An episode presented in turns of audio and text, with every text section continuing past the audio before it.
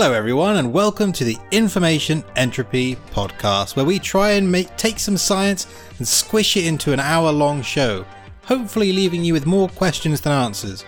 No, answers than questions at the end of it. Well, I, I guess both.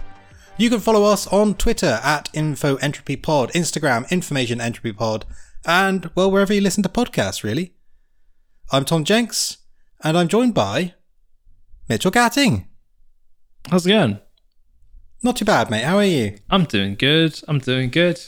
You know, you know. Good stuff. Yeah. Well, I'm glad we're back. This is our third episode. Third episode. Yes, I can count. Mhm. Third Um, episode back. Awesome. So wherever you are listening, if you enjoy the show, maybe you hate it, whatever you, whatever it is, come and give us some interaction. Uh, give us a follow, give us a like. On Spotify, you can do ratings now. Even that's a thing, but you have to listen to an episode first. So oh, is that is that why? I was trying to work out why it wasn't appearing for some people. yeah, I think it's also a mobile thing. Okay. Okay. So it didn't work for me on desktop. So yeah, mobiles, listen to an episode and uh, yeah, share it with anyone or anything that you can, even plants. You know, Plants they say it. plants grow better when they listen to music. Maybe they grow better listening to science facts. Powerhouse You never of the know. cell. oh, I've got I've got that meme lined up for the Insta. That's coming next week. is it? Mit- That mit- is- mitochondria is the powerhouse of the cell. Yeah, the, the utter powerhouse. Yep. Awesome stuff. Uh, how's your week been, mate? It's been it's been pretty pretty rough actually. I was talking about this about this earlier. I've Yeah. decided to like exercise more, eat less, um, and work the same amount, if not more. Uh, and it's it's going awfully. There's just days in the afternoons I just get a bit whirly. You know, just Catching all up there. with you. And yeah, you sat there like your head swirling, you can't concentrate. So I, I think maybe I'm just not eating enough of the good stuff. Like, I feel like eating, if you're exercising more, you probably shouldn't cut the food. Not until your body's like used to it. Like cutting the bad stuff, but I think I need to eat more like good, better stuff. So more like carrots and things and snacks in the afternoon. Um, plus, we also got the new coffee machine, and my body's getting used to that. The proper caffeine. Oh, hit. how is that? oh it's it's it's it's it's a slippery slope. It's dangerous. It's dangerous. It is, isn't it? Yeah, like uh, well, like it's it feeds right into all my like. Oh, you do it this way. You have to push this much. like you put this one, like Yes. weigh it out. The pressure has to be this. Luckily, ours doesn't have a pressure gauge, so I can't be like super anal and be like, okay, it needs to be forty six pounds per inch before I uh, before I let it loose. I was just like, there's a little flash, there's a little green light, and when that lights up, I know it's ready to go. So Yeah. yeah, luckily, Yeah, yeah. luckily I haven't gone that far yet, but it's been it's been good. I'll give it a couple years. You will be. Oh yeah, You'll be there waiting for the green light to come on, and you'll be like, ready. just already tamping it in, ready to Yeah. go. But no, it's been good. It was it was useful because it came um, on the the, the, the Friday uh, before like my family members came into the house, so we could have coffee morning, and they're proper coffee drinkers. So Oh, that's nice. yeah, it was it was good. It was good. So Is it like an espresso maker or? Yeah, like a proper one. Like it goes, and then it's got Yeah. the the milk froth from the side, which Oh, I haven't- good. I haven't quite mastered yet. It's, it's been many years since I was a barista, um, but yeah, getting used to that as well. Um, what I really want to try is, do you see those like uh, videos online where they have the chocolate bar over it, and then they make it, Oh yeah, and it melts the chocolate bar, like the fancy way of making a mocha. Yeah, that's that's what I want. That's what I want to try. Uh, I weekend, did that the other day. Um, and then I saw someone do that with a Kinder egg. Interesting. Like what, you what crack about it the in half, Oh, and the- it pulls. It pulls. it pulls in the middle, and then it melts its way through, like just in time. Oh, that's pretty. That's pretty cool. Yeah, I, I have seen So- this. There's a guy that does a series. Is in there. It's like which Yes. which chocolate bar is the best for this kind of thing. It's like um, Kit Kat Chunky just stays still. Yeah, just, I can't imagine crack. that being good at all. Um, no. Well, it depends. Depends if you want it to. If the point of it is is it to stay up or is it to melt in? And I think is uh this scientific study that he was conducting. It was to see which was the strongest, which had the the, the best tensile strength. Oh, I see. Yeah. Right. Yeah, well, also I've been in Italy now for on and off for four years or so. So having your three a day coffee from a coffee machine, Three a day. you really get into a routine. Three a day. yeah, breakfast, lunch, dinner. I, I, I'm on two. I'm on two a day. I'm on like eleven o'clock. Like, have you seen? Have you seen the the, the TikTok video about how people different wake up with coffee and tea? There was if the tea like opens the door nicely, asks you how you're doing, some nice music playing, and slowly gets you out of bed. And then it flicks to the coffee that just kicks the door down, punches the guy in the face, and drags him out of the room. and I've, I've sort of, I believe that's a bit more how I feel about drinking drinks in the morning. So I've switched to tea with like breakfast, like a nice breakfast tea, and then mid morning when I need to break from work, uh, I'll go and make a nice coffee at eleven. Then mid afternoon, sort of same time. Oh, that's fair. The first thing I do when I wake up is I walk into that room and it because I'm on fieldwork still. I have a moka here, you know, the little old style coffee kettle things. Oh yeah, yeah, yeah. I Heat just it up. ram coffee into that, turn it on, pour myself a. Unfortunately, it's like a moka for like three people, four people. Right. So yeah. I end up walking to my field work just shaking. Because I'm like, oh, I'm not going to waste the coffee, am I? Mate, just get yeah. I was gonna say, put it in, just put it in a thermos, thermos. Or Ah. you know, I I did some research research recently to do with um because in a lot of American shows you hear cold brew, Oh, right. and I'm just like I don't, I have no idea. And if if you have any American listeners listening in and could shed some light on it, because because I thought it was just like um a nice coffee, like it, it was just you you you make the espresso and then you pour it over ice and then add whatever you want. But it's not. It's that there's it's like steep the the coffee steeped by itself for a long time, like three to four hours. Oh. In cold water? Well, I suppose the water would go cold. No, not in cold water, just room temperature, and then you put it on ice. Oh. Yeah, and I I didn't know this, so I, I had to do some research. Not that I'm going to make it because it sounds like you It's like it- filter filter coffee. yeah, I think so. I don't think they're making like a bucket load of espresso from a fancy machine and chucking it in. But that, that would maybe understand why they want like creamer and sweeteners with it because I can't imagine that being nice. Well, I suppose it, depends what you what you get used to. Because coffee is a bit of an acquired taste. Like as a kid, you don't really like it. Well, I certainly didn't. Mm. And then as I grew up, now I just crave the damn thing. Do you know what's it's, it's quintessentially British about me? I can remember the first time that I had a cup of tea. I was The first tea. time. Yeah, the first time was camping, uh, and parents with uh, th- these plastic mugs, and obviously the kettle was boiled on a like a gas burner, little hot gas burner. I was sat on one of those. Do you know there was the? It looked like a brief, like a long briefcase, but it folded out onto a Oh, table yeah. and chairs. Yeah, it was Yeah. on one of those. And I just remember like sipping it and being like, "This shit awful." um, What then- have you given me? You try and poison Yeah. me? I, I think like the first taste was like, yeah, no, no, no jazz. This is this is bad. But then just like drinking beer, I think over the time, Yeah. like actually, know, Yeah, that was pretty good. And then yeah, it, pro- it progresses. Like I think the thing, and it's- it's another one in that list is sparkling water. Man, I yes. I've only love come around to that water. recently. Yeah, absolutely love sparkling water. I I got a drink that's called um poor man's Fanta.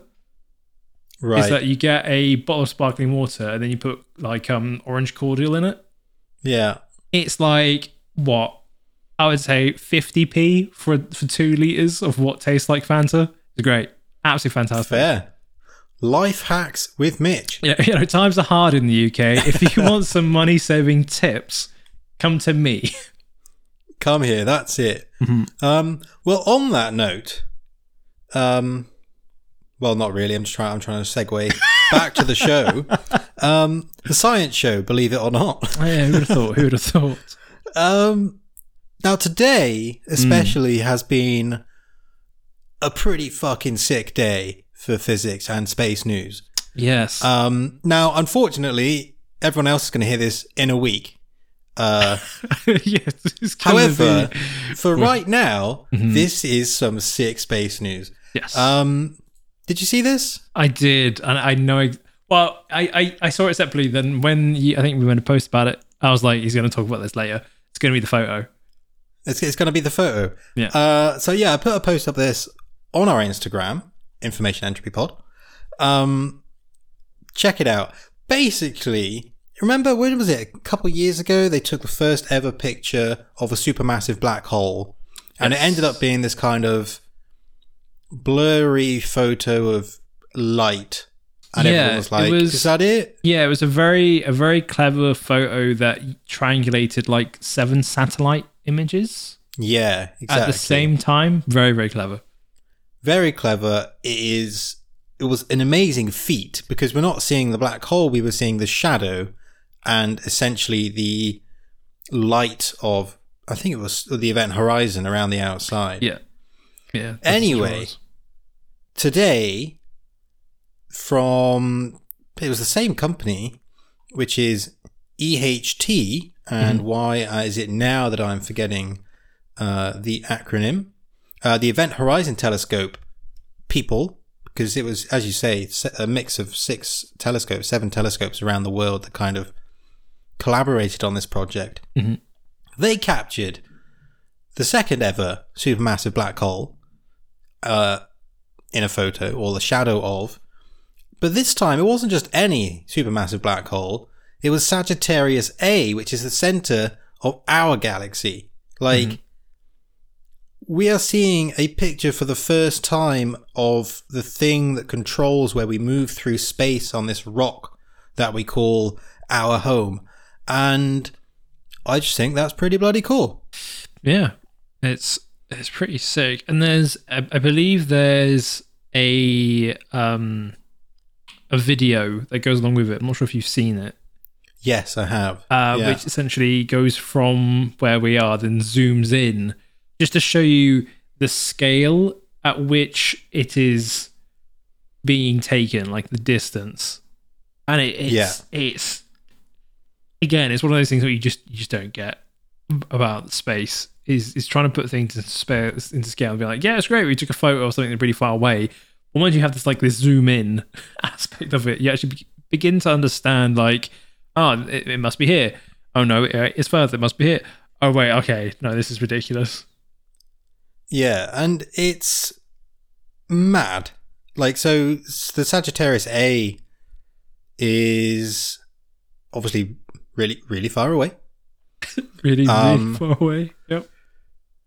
It's a, it's around twenty five thousand eight hundred light years away, but you the size of it is also huge. So yes. if you place the sun in the middle, and then you drew Mercury's orbit like in a perfect circle around the outside, even though it's not, um, that's how big this black hole is. Yes, it, it's roughly has a diameter equal to about thirty times that of our sun. Yeah, So, absolutely Mercury's orbit, yeah. massive. and uh, I was just really, really quite impressed with it. Mhm. Actually, just absolute madness. What I'll do is because this is in a week, I'll post a link to both uh, the NASA and maybe even a more digestible page, Science Alert or something like that. So if you want to check it out in a bit more detail, go check that out. Go check out the Twitter, the Instagram. Um, and I'm sure we'll do an episode on black holes in the future where we'll talk about this again. Indeed. Um, but yeah, that's my news. That was really exciting. And I didn't look at any other news because that was so exciting. that's fair. That's fair. That's fair. It, it was pretty exciting to be honest. Um, and I, I knew you were going to go for it, so I picked something else.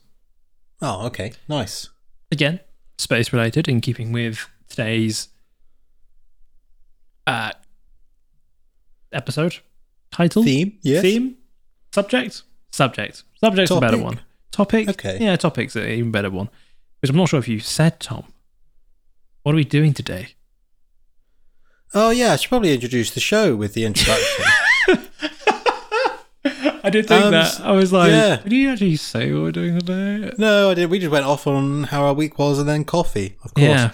Um, Very so Italian of us. today, this was uh, one of your ideas, actually, a very good one. Mm-hmm. Um, we're looking specifically. You said that the issues with space travel. So that's kind of how I framed my my research and the things I'm going to be looking at. So, So- space travel, interesting in itself, but there are a lot of problems. So, Indeed. what are they? Some of them. I mean, we could be here for literally hours otherwise. Mm-hmm. Um, and how may we face them? I think. Yeah. I think that's going to be the, the biggest issue is how we face them. Um, Yeah. And I think people are going to listen to the first 16 minutes of this show after looking at the title of the episode and go, this isn't about space. no. but we got some good feedback that people liked the tangents. So, you know, feeding into that, got to give the people what they Tangent want. Got to give the people what they want. Exactly. Indeed. Yeah, sorry. Go go go go ahead with your My news. your news. Yeah. So my news was about again space related, but there's a newly discovered a newly discovered planet renews the debate about how some giant worlds are formed. Oh. So there's the way that like say the normal way, the standard way in which planets are formed, like Earth, is like ah I can't remember what there's there's a name for it, isn't there? Is it accretion? For what? Um Oh, the accretion disk. yeah. so- Theory, So, that's yeah. So uh, uh, around a young star, there's thick layers of like dust, gas, and ice that swirls around it, and then over time they they clump together to sort of grow to become the core of a planet, and then it goes from there. But this new protoplanet that they found, which is sort of nine times the got nine times the mass of Jupiter. um, Wow. yeah, it's absolutely huge. Um, it's, it's a a young massive planet orbiting in a very unusual place in its star system. Um, because of where it's placed, it's led researchers to look into a bit more detail and revive a long debated view on how giant planets can be formed. So, because of its place, it's a bit too far away. Like it's out past a certain distance from the star. Right. So it's like, how has that happened if it's beyond being able to do the the core is it accretion? Oh, okay. Is Mm-hmm. it is it a gas planet? I believe so. Yes. I'd imagine so. Mm. Maybe like uh it's a bit too far away to kind of what do you call it? Soak up all those gases to make a planet that big. Yeah. So the new the new planet is orbiting a star called AB Aurigae, Uruguay, Urug, eh? But don't put an any next to each other. It, it confuses my brain. Um, it's in the outs, outskirts of its system where there's less matter to gather its core. So in this position, the core can't become massive enough to create the the gaseous envelope. So the planet's Right. remote location, um, the the researchers argue, make it more likely to be formed via disk instability, where the disk around the star breaks into planet-sized fragments. Then those fragments then rapidly collapse in on themselves, drawn together by their own gravity and clump together, forming a giant planet.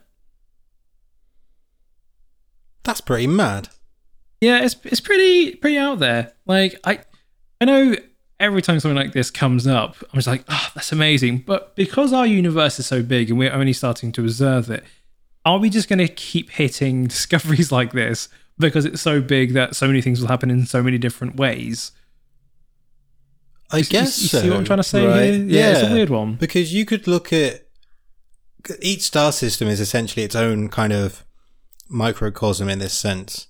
Yeah. You don't know how the different elements or the different materials are lined up. And even though everything's acting under the same forces, you would Mm-hmm. presume, you know, there are essentially infinite possibilities. Yeah. This is what I mean. just- So I'll be just yeah. gonna keep. We'll be just gonna keep going on finding these absolutely ridiculous things. I think so. I mean, you got to presume everything has happened once, Mhm.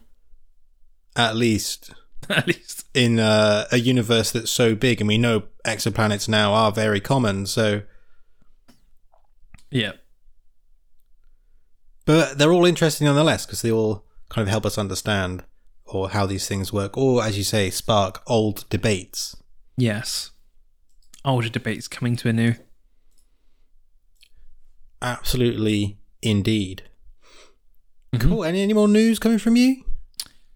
Um. No. No. Nothing. Nothing more. No personal news. I, I got nothing on. We're just here chatting to each other. Yep. That's what it's all about. Oh, Um, got, back, now- up to diamond in Hearthstone. If anyone cares about that. Ah, Yeah. well then. Well, we need you. Yeah, obviously we need a weekly Hearthstone update. Currently, currently diamond seven. Trying to push push for diamond five. Uh, I think it's like top three percent of players. Quite happy about that. Um, wow. Yeah, yeah. Because I'm just no. It's got they they enacted this weird system that if you get quite high in a season, the next season you start with like a booster, so you can plow through the early ranks really quickly to get back up to where you were.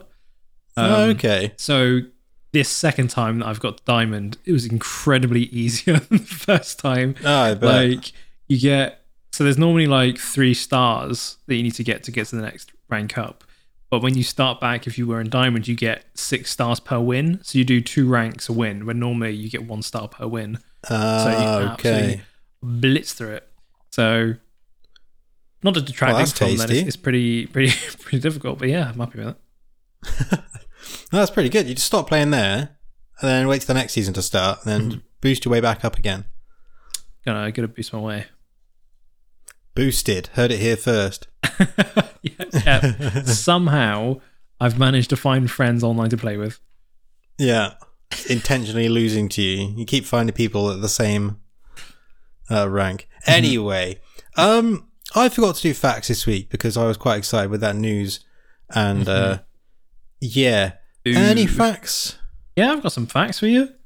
Give me one. Give me one second. Or the old and reliable on the facts you are. Yeah, so some space, some space travel or rocket facts, because they are entwined. The first rocket. Well, can you guess the coun- the country that got the first rocket to space? The first rocket. Yeah, first rocket to space. Um, I'm guessing it's not going to be the UK, US, or Russia. So I'm going to go like India. No, no, not India on, on this one. Then no, not a clue. Okay, it was uh, Germany. Ah, Can you guess what year? um, well, I guess it'd be pre-space race, so fifty-four. No, it was 1942. It was the Ah. V2 rocket. Ah, of course, yeah. Hmm Uh, invented. I was, I was, War. I was debating whether that actually went into space in my head, but yeah, that makes sense. It did. It went high enough to go into space to come down. That was one of the the ingenious parts of the invention. Was it essentially went high enough that it didn't really need to be powered that much. Yeah, So then it flew over and then dropped out. crazy. Okay. Second question for you. Uh, do you know who the first human was to space? Nationality and year. Yuri Gagarin, Russian, Yes. Well, well played. nineteen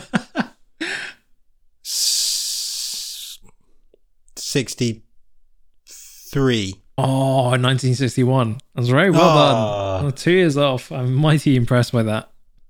A massive fan of Yuri Gagarin. hmm Yeah. Okay. Third fact, if you can guess it. Uh, do you know who the first private citizen was to go into space and how much it cost him?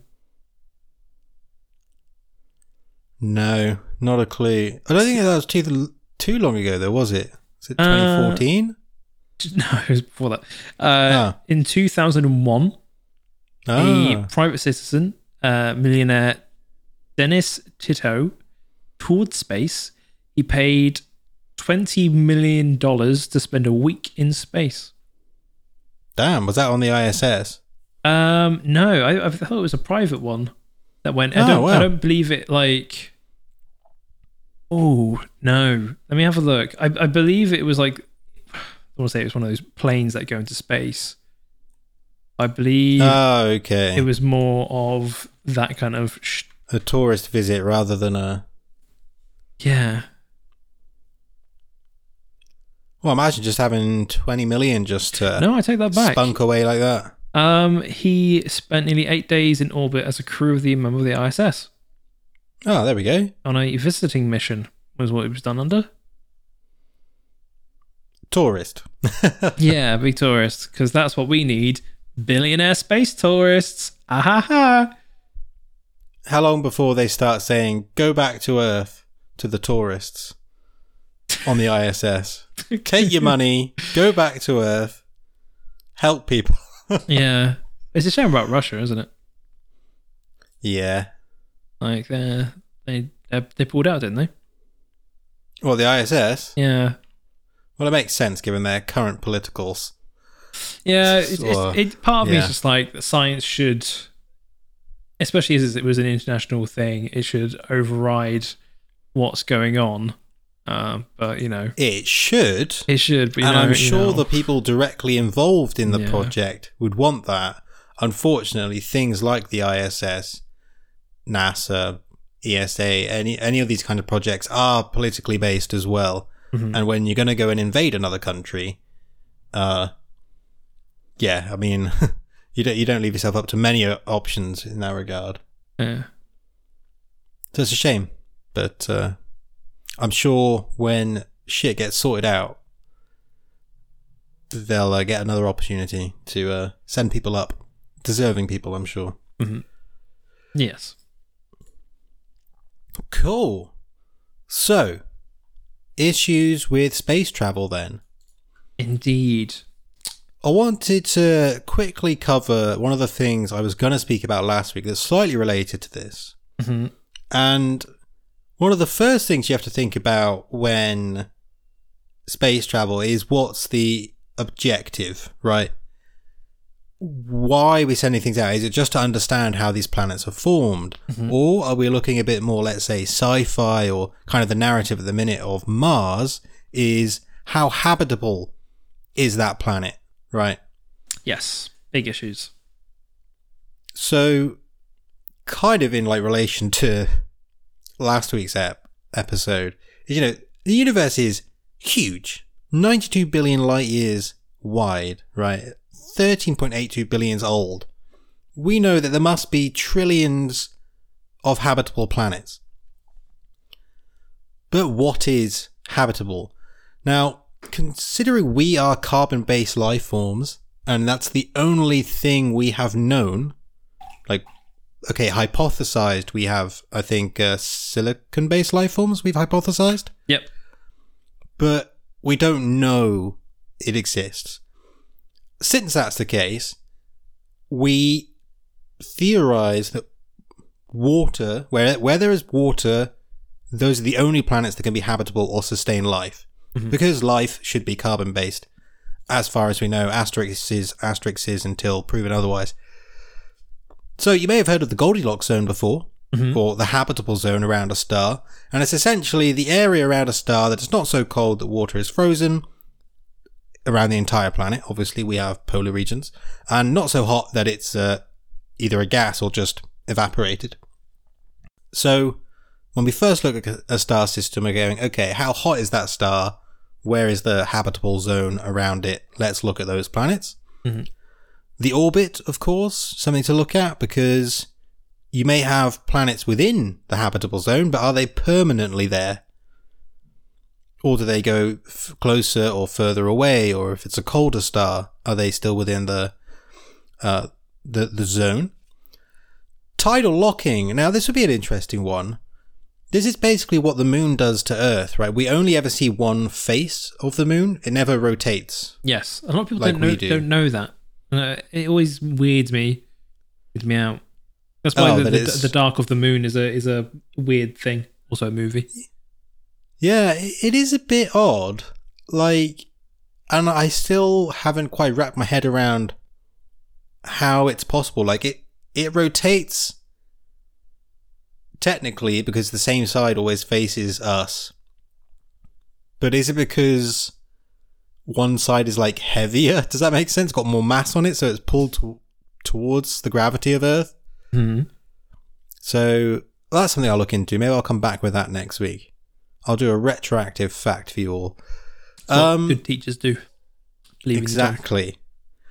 So if that was, if only one side was facing the sun permanently, or the star, you'd have a really hot side and a really cold side.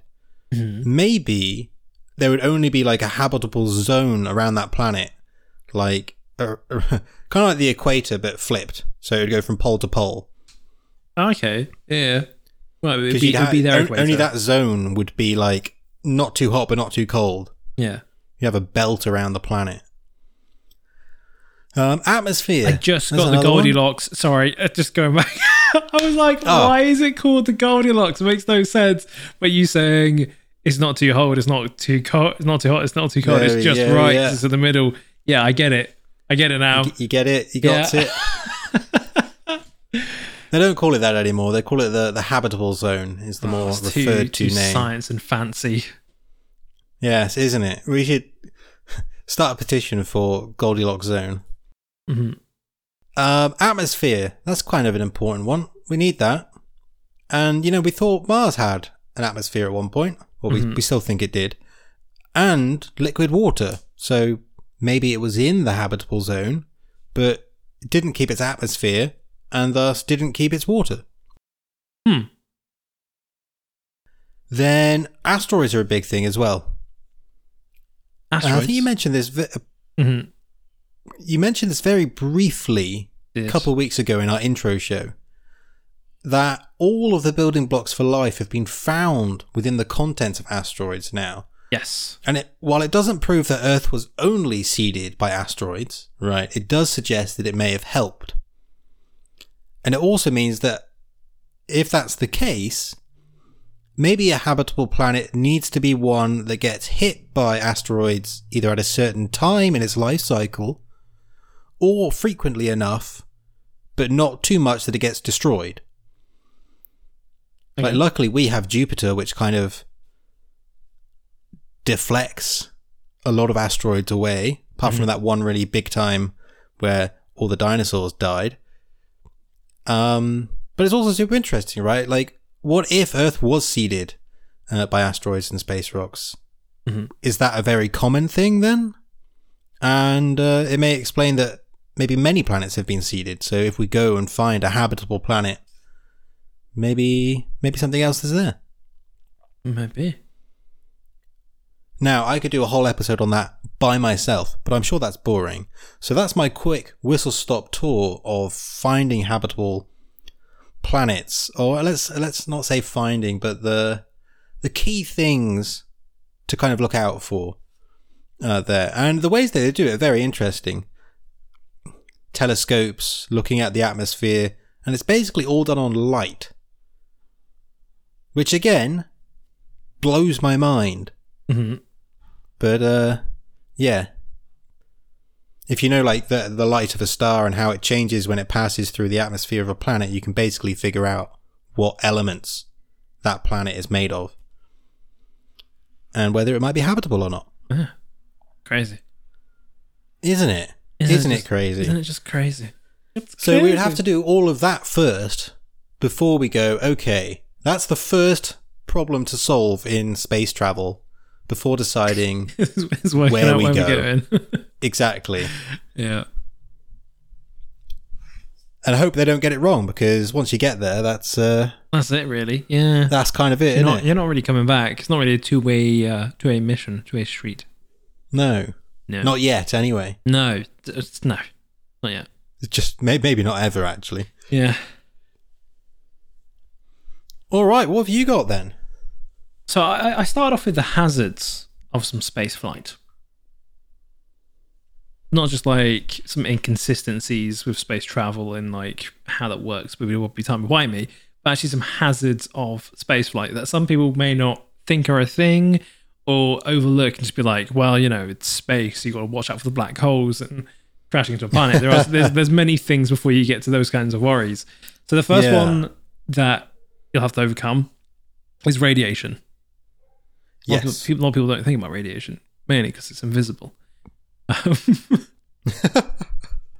um, If I can't see it, it won't affect me. yeah, which is weird because it's like one of the most menacing of the hazards that you're gonna f- you're gonna face. Oh yeah. So it is out there to get you. yeah, we've got like an ozone layer that protects us from the radiation from the sun. Um, and if you didn't know, the ISF, ISF, ISS, what? International Space Federation. yeah, there's there's other. for those that listening that know what an ISF is, just ignore that. Um, the ISS is within, uh, is is low enough in the orbit to be protected. Low Earth orbit. Is yeah, so that it sits within that protective magnetic field. So the people on, if you didn't know, the people on the ISS they take ten times higher radiation than we do down here. Um, but that is still within like safe doses.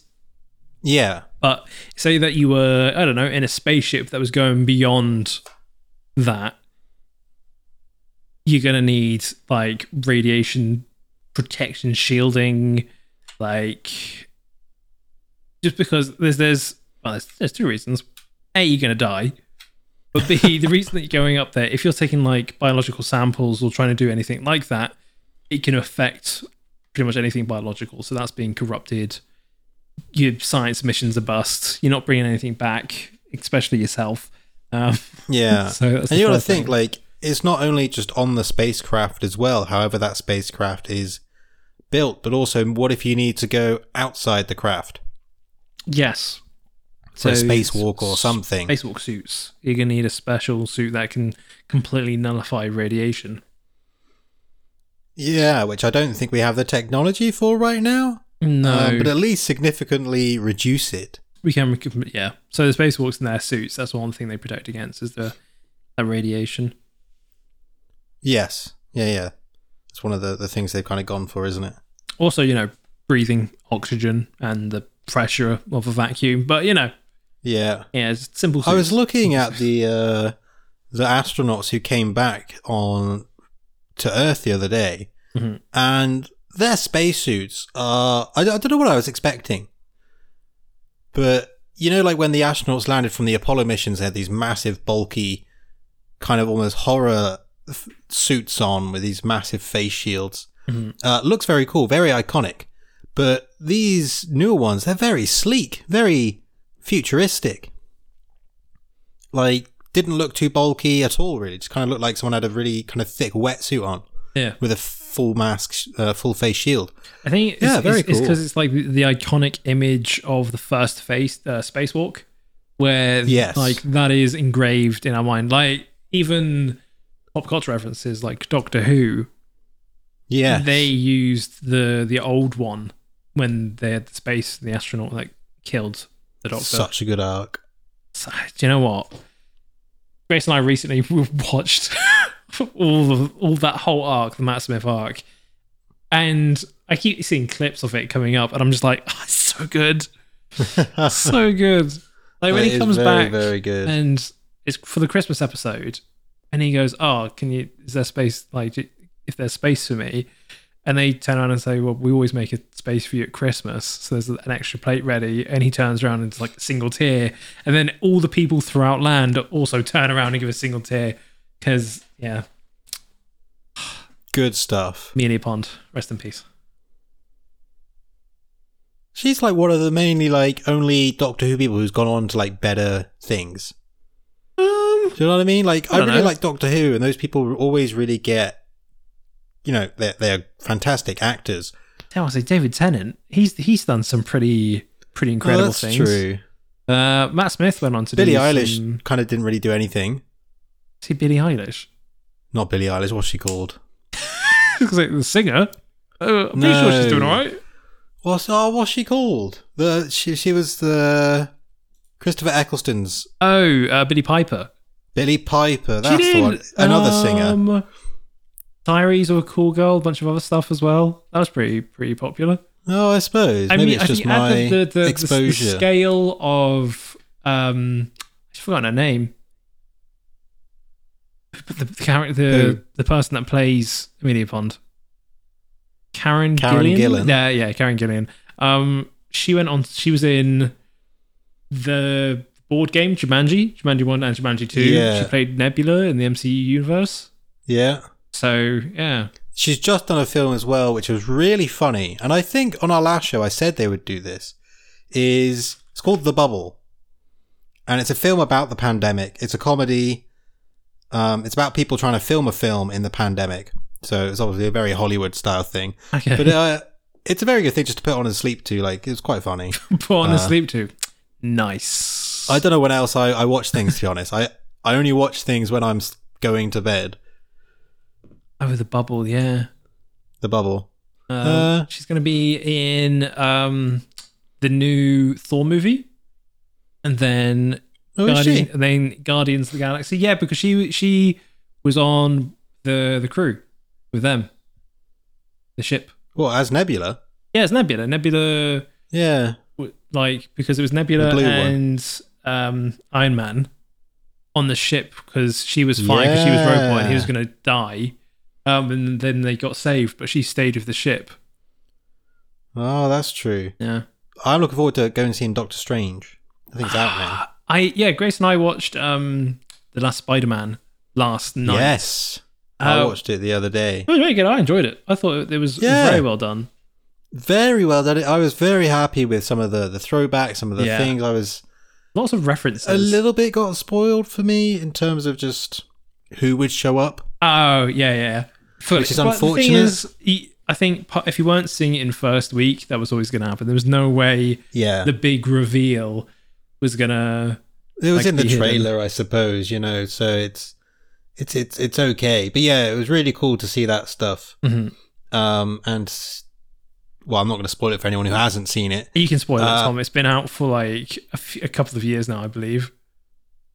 No, it only came out a couple of months ago. Spider Man, the latest Spider Man, No Way No Home. Way Home. Yeah. It's not a couple of months ago. Came out 2001. No, it came out 2021.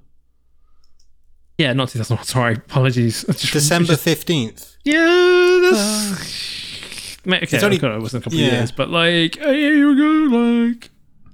In my head, because I we, we couldn't go see it at the cinema, basically. So I'm like, ah, been waiting for it to come out. Anyway, okay, yeah.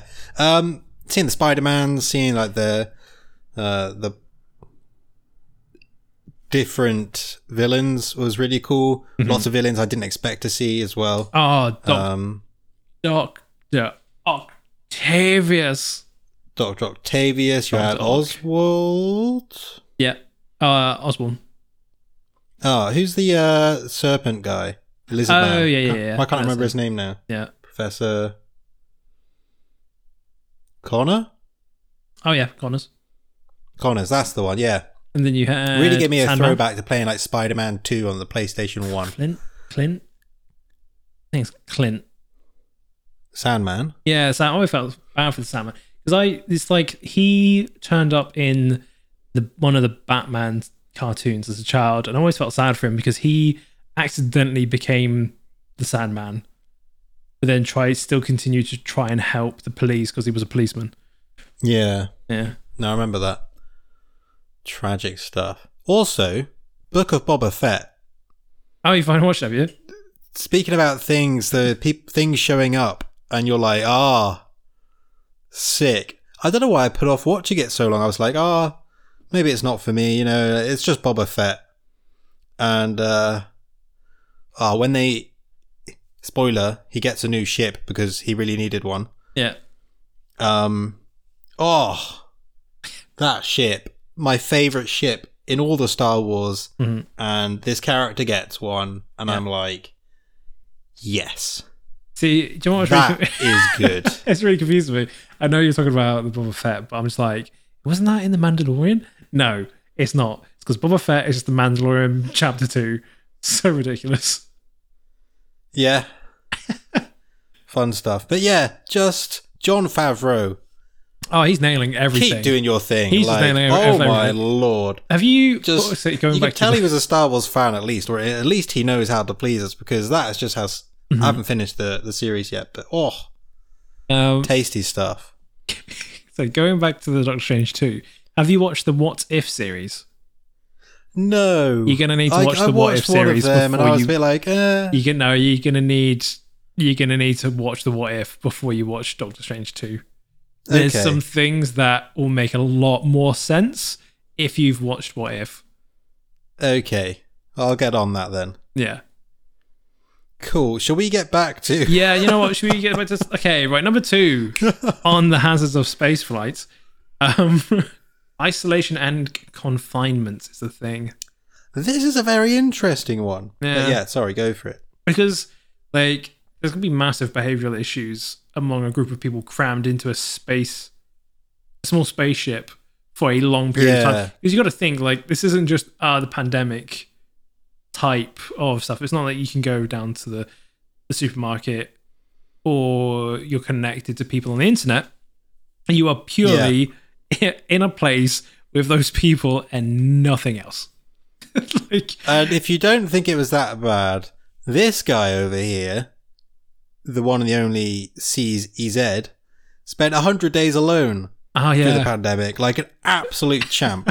and I'm sure the internet and that connection over the internet was one of the only things Oh, that yeah. really helped you. One hundred percent. It must have been. Yeah, no, it really was. So to give a bit of context, um, I was finishing my uni career when the main bulk of the lockdown started for for COVID nineteen. So what my flatmate at the time, his dad lived by himself, and because I think he was he was slightly older. He went, okay, I'm going to go home because I need to make sure that he's all right and he's not by himself. So he moved out um, and left me in a, a uni. Well, it wasn't uni accommodation, but a flat next to uni by myself for like till the contract ran out, which was essentially 100 days. And in those 100 days, I pretty much had to start and finish my dissertation project. Yeah. Well, you had the time. You had the. yeah, it was it was one of those You things didn't where have anything else to do. uh, I, I had no excuses not to write, but at the same time, it's hard to motivate yourself when you when you're not allowed out. Because at, the You st- also at the kind start, of you did. Like the world, the, the world was dying.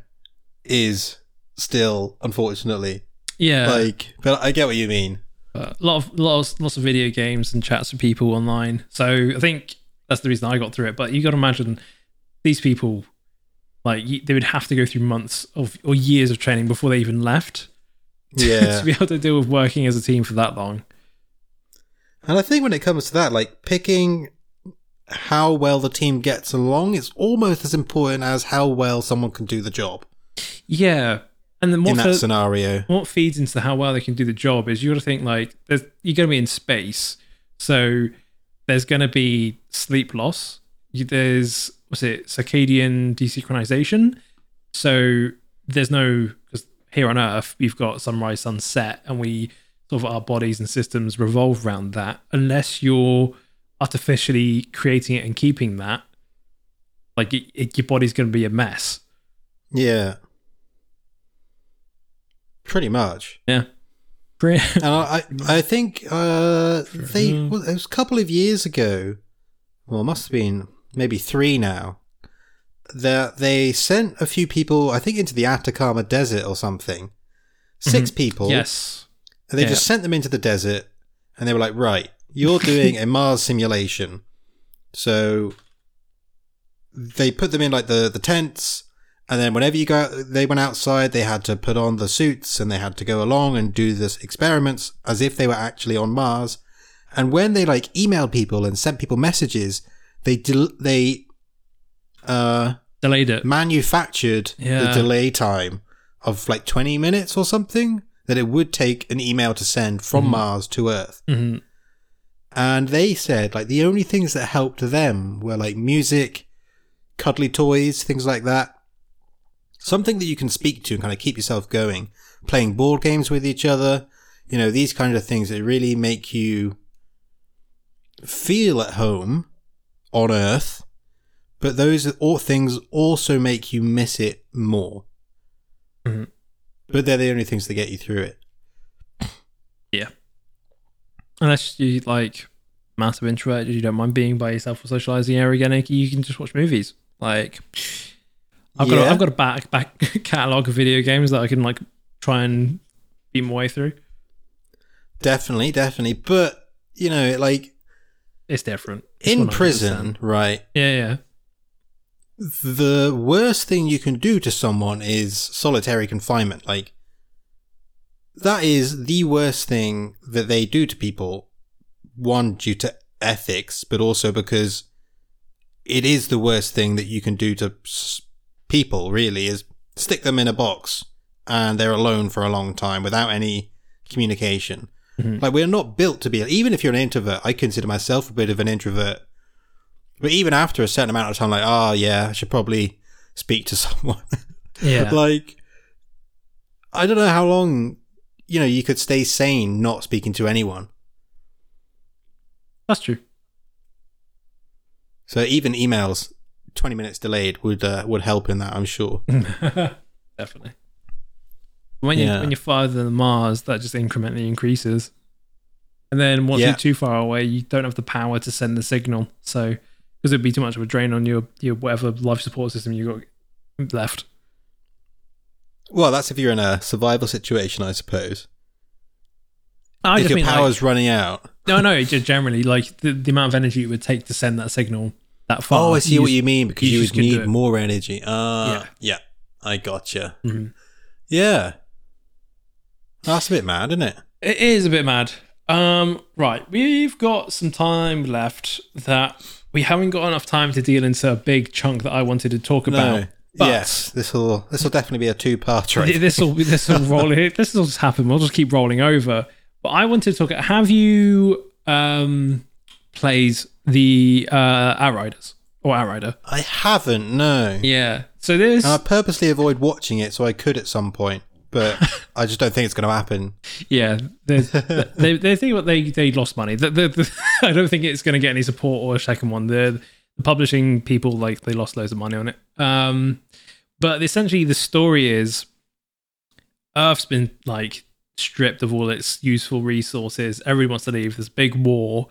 Um, there was a a first spaceship. I think it's the first one, but it got destroyed because something went wrong. And then the second one um, was put cobbled together and then got sent out into space. And you join as the team when they finally got to the planet they were supposed to. So they've got past the, ra- the isolation, the radiation. The isolation is they're, they're frozen in these capsules. They've got to the location, and these people uh, who are like essentially like rangers, the the better military people, they they come out, they go down on the planet to make to scope out to make sure that it's okay. Um, this happens. You play through this. There's these weird storms that give you person not magical powers, but like elemental powers. You fight through. You wake up and you find there's people already there, and it's like this World War II trench style steampunk. You're wondering what's going on, and you find that you've been frozen longer than everybody else. So that's the first issue. Is the inconsistency of when people wake up um, which Right. kind of throws you because you're like, oh, you're the first ones. That's great. You go from here, but you're not because you actually delayed in who how you when you woke up. So you fight through the Oh, game. I see. yeah, right. so there's yeah. like there's a staggering because you go through and some people have like more like society in place. Um, like these these groups of people have like more going on. They set up technologies and the bastions of hope.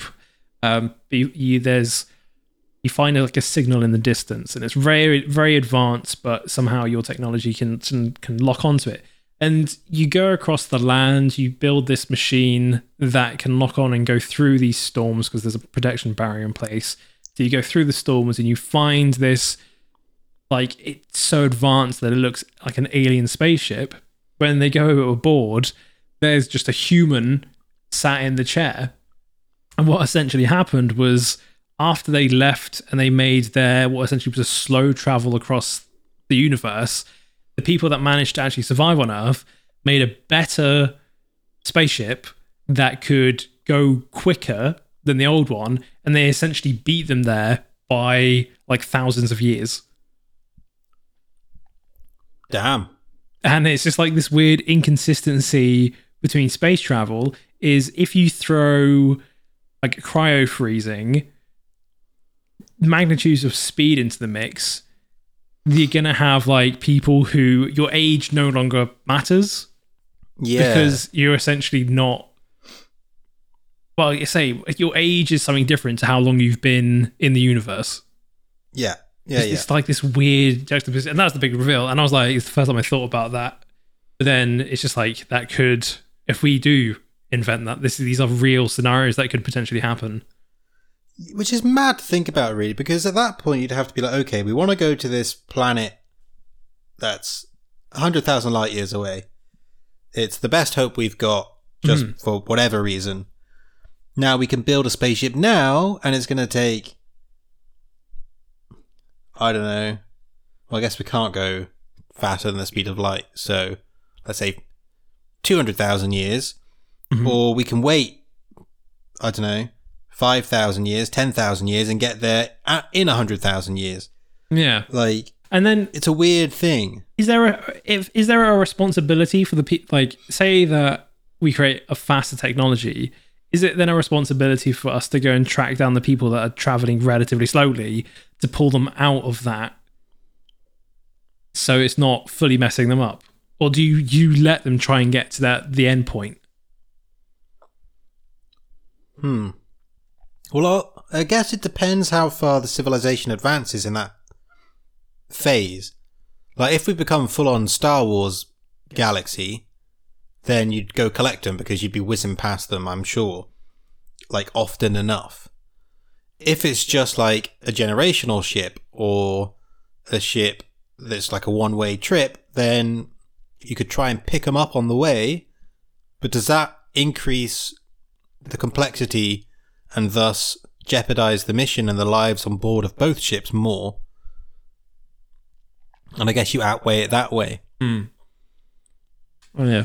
You know, I, I was thinking like the, the ship that was going was a generational ship or something like that, and the ship that was coming Yeah. up was like FTL ship that could just be like loop.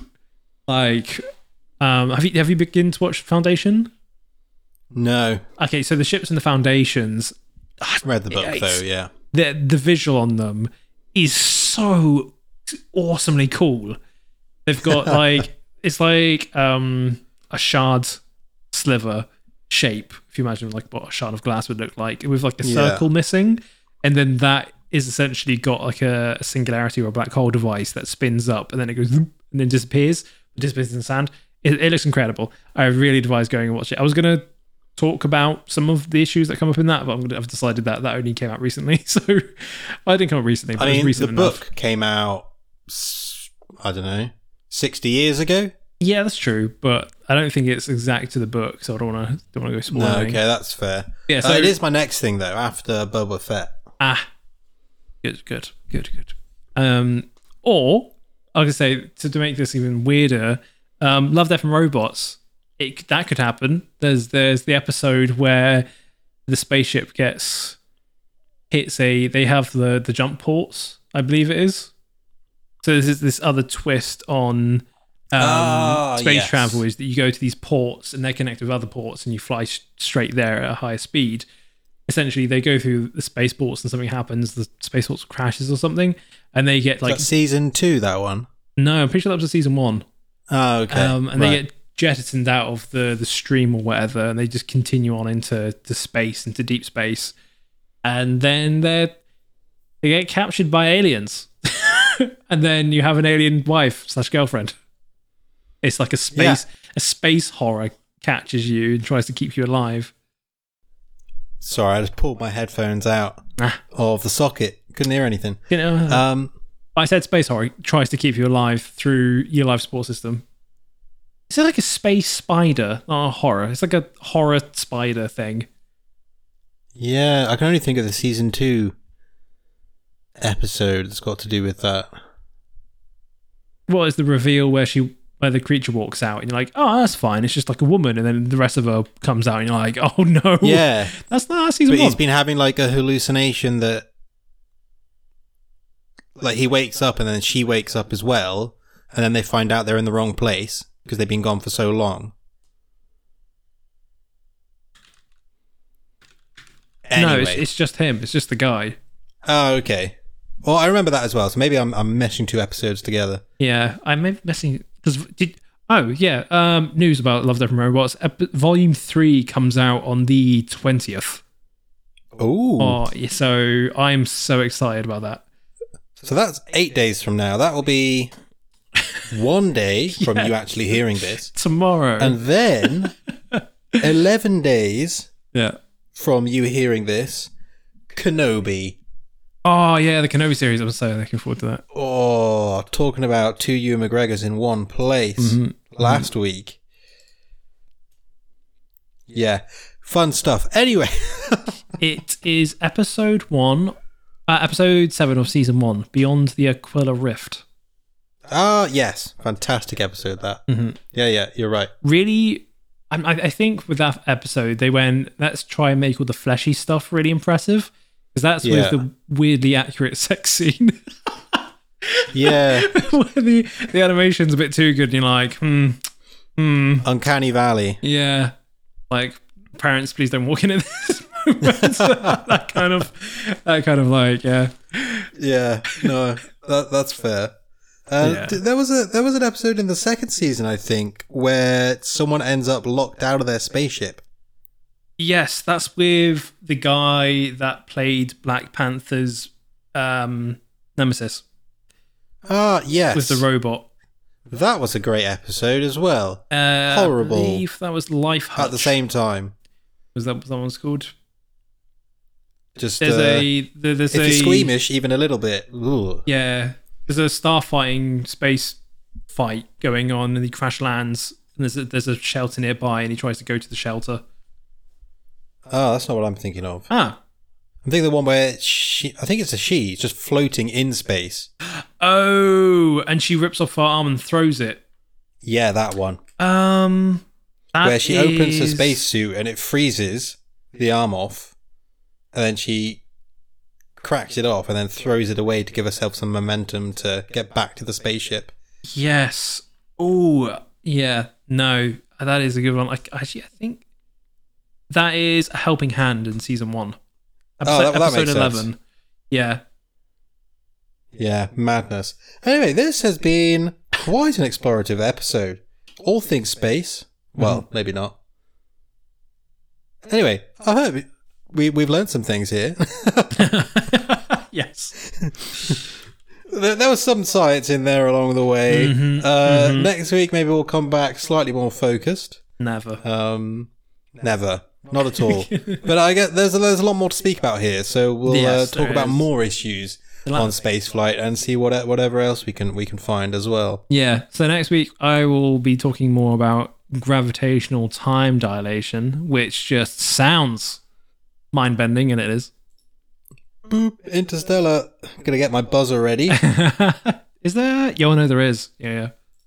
yeah, de- definitely, there definitely, Definitely, is. definitely is. Yeah. Um, uh, I'll speak a bit more about how far we can actually expect to go, as well as how we might actually get to other planets. Because there's a lot of nice, cool rocket theories about what propulsion we can use and different methods or different ways. As we were speaking about generational ships, you mentioned it a bit quickly last episode, but uh, slow versus fast. What's the trade-off? Mhm. So, so yeah. I think uh, that'll be about it, really. So yeah, that sounds interesting. Maybe we'll try and be a bit more on track next week. If not, well, I hope you like it. Yeah, it's what it is. It's what it is. Hit that rating button. Give us a follow. That's uh, Twitter, Info Entropy Pod. Instagram, Information Entropy Pod. We're on Spotify, iTunes, soon coming, I think. Hope. Pretty much anywhere you can find a podcast, uh, you can find us there. And if you found this one, make sure to share it with anyone, everyone. And uh, I heard dogs really like the show yes. awesome source. So I've been Tom Jenks. He's been Mitchell Gatting. This has been the Information Entropy Podcast. and hopefully we've managed to decrease some of that information. But uh, I think not. Increase the information in the wrong direction. exactly. Uh, you got anything else you would uh, like to say? No, that's it for me. I'll catch you guys in the next one. Indeed, we shall. Peace.